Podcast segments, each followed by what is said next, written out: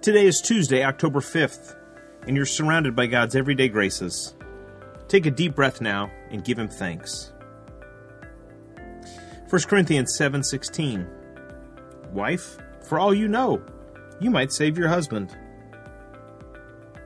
Who do you know that needs Jesus? Who are you praying for that they would accept Christ as their Lord and Savior? A friend, a brother or sister, an aunt or uncle, perhaps your own father or mother. Maybe it's your wife or your husband that you're earnestly praying for. It's a heavy burden to carry when you know someone close to you doesn't know Jesus. Your heart aches for them to find the joy of salvation. I want to give you some encouragement here this morning. If you've been praying this prayer for a long time, I know that it's easy to lose hope. And you might think that nothing you've said matters. You might even believe that they haven't noticed your faithful witness, and you might be ready to give up. But take courage. Paul is writing this passage straight to you when he says, Wife, for all you know, you might save your husband. Husband, for all you know, you might save your wife.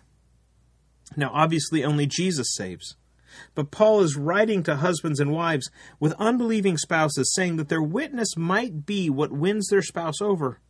Their prayers might be the difference maker that is needed to help them cross the line of salvation. So don't give up. I want to give you a, few moments here to pray for somebody you know who doesn't know Jesus. Pray for them by name. Ask that God would show himself to them.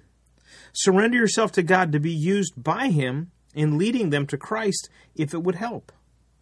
Pray that prayer now.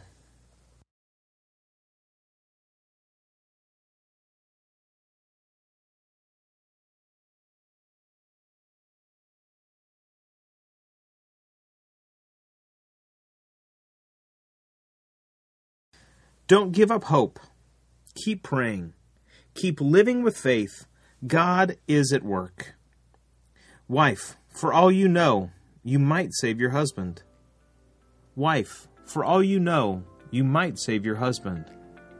Wife, for all you know, you might save your husband.